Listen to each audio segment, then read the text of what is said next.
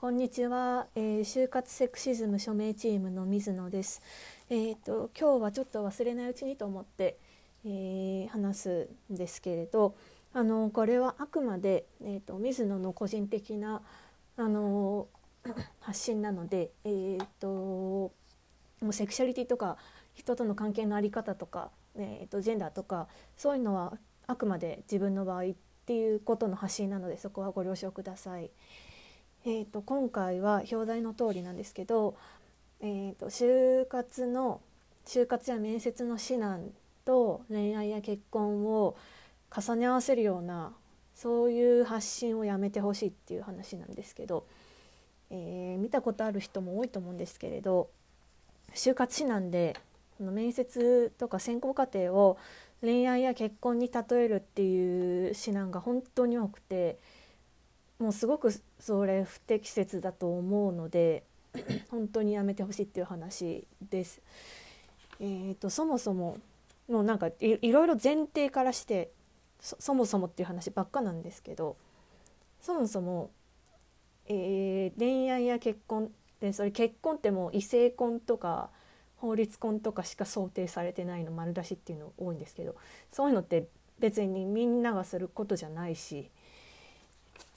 でその恋愛や交際だって別に決まった方があるわけじゃないじゃないですか。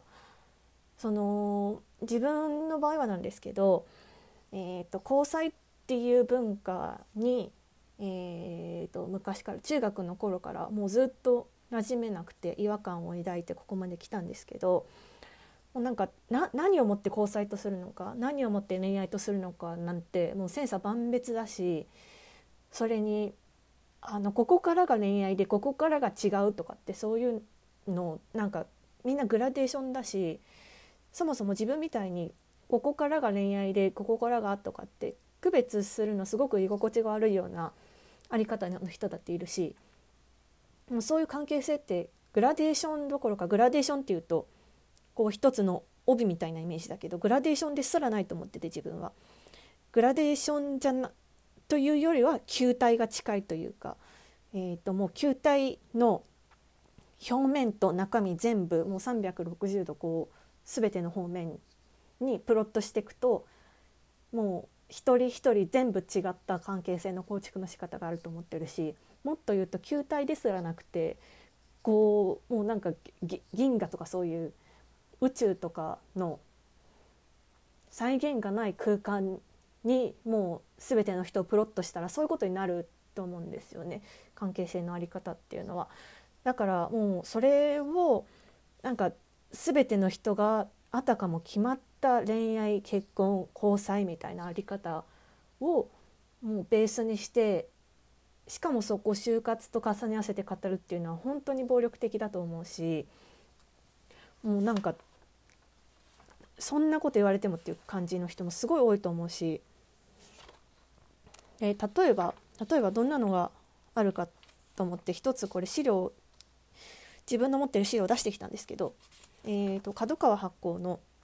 えー、納得の内定を目指す就職活動1冊目の教科書っていうので、えーと、これが2021年発行版は改訂版としてオンライン就活対応って書いてあるやつでその前の年のやつは2019年発行のものなんですけど、えー、とこれどっちにも共通してるんですけど例えばこれなんかエントリーシートとか履歴書とかってそういうのを出す時に、あのー、志望先の職場に志望理由を書いたりっていう時にその一方的に、あのー、そこの職場に入りたいですきですとか言ってもダメですよみたいなっていう説明のくだりがあるんですそれはすごいわかるんですけどそれをなんか恋愛関係に例えていてこれはなんかあのー、いくら恋愛関係に例えた上でいくらあなたがその子その他者好きな人について詳しくなったからといってその子があなたのことを好きになり付き合ってくれるわけではありません。相手のことをどんなに知っていても相手から自分が評価されなければ片思いのままです。って書いてあったりとか。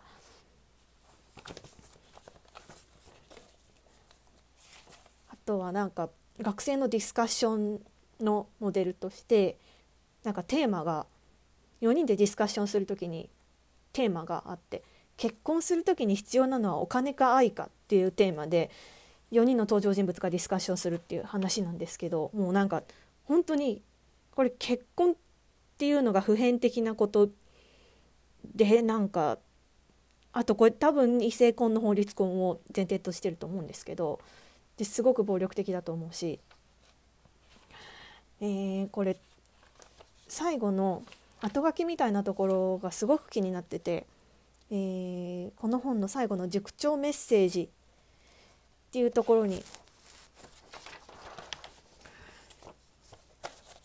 すごく問題があると思うんですけどここでもその就活とか面接を交際恋愛に例えててなんかデートで大切なことはどちらがしゃべるかではありません。自分の思いやる気持ちが相手に伝わり最終的に相手があなたにまた会いたいと思ってくれることです。とか。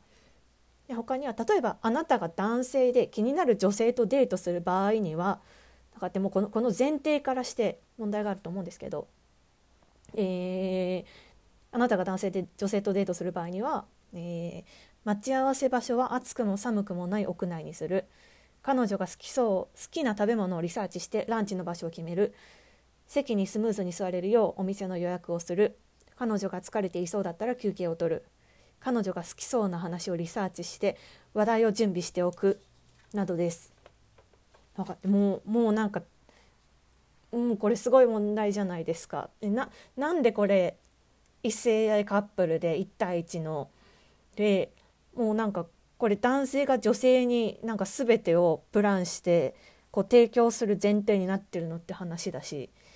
これ別に男女の交際関係とかに限らないじゃないですか別にどんな関係性の相手だってジェンダーとかセクシャリティって問わないじゃないですかこういうのって。で別に恋愛感情を持ってる人持ってない人とかあそのもともと持ちうる人持ち持たない人とかっていうのも関係ないし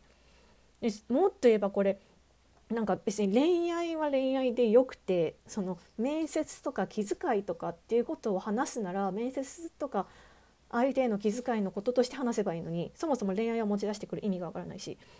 もうなんか本当にもう自分が、えーと、例えば自分はこのあなたが男性でっていう自分がこの男性の立場だったらそのなんかさ全部あらかじめこうやってプランしてこう提供するみたいなそそんな関係性嫌だしでこの自分がここの女性の立場だったとしたらそのなんか相手が全部その準備してくれて提供してくれるみたいなでこっちが受け身みたいなもういびつすぎてもうすごく嫌なんですよね。でそういう関係性を否定してるわけじゃないです。これは知っておいてもらいたいんですけど。そういう関係性を否定してるわけじゃないけどそういうジェンダーバイアスがあまりにも当たり前すぎてそれを前提として話すのは暴力になりうるよねっていう話なんですけど。でもう本当にこういうのをそもそも恋愛交際結婚とかは特にで人と人との関係性もそうだけどもう本当にプライベートなことだしあのなんだろう関係性が深い人であってもあの土足で立ち入るようなことじゃないと思うんですよね。でそれなのにその就活本とか就活マナーサイトとかがそういうふうに重ね合わせて読者のそういうところに立ち入ってくるっていうのはすごく不適切だと思ってて。で、えー、と他のこれ書籍の例だとこれ、えー、ともう、えー、と昔の本なんですけど2022年度版女子就活の基本っていう、えー、実務教育出版のものなんですけどこれもなんかそのエントリーシートにあのその志望先の職場への気持ちを書く時の心構えっていうのをその好きな人に気持ちを伝えるラブレターのようなものっていうふうに例えた上であの解説がされてるんですけれど、うん、なんかいろいろと問題があるものばっかりでこの書籍に限らないんですけど多分調べたら本当にサイトとかでもいっぱい出てくると思うので見てみてほしいんですけどなんかとにかくそういう例え方をするのは本当に不適切なのでやめてほしいっていう話を言いたかったです。はい突然なんですがここで終わります。以上です。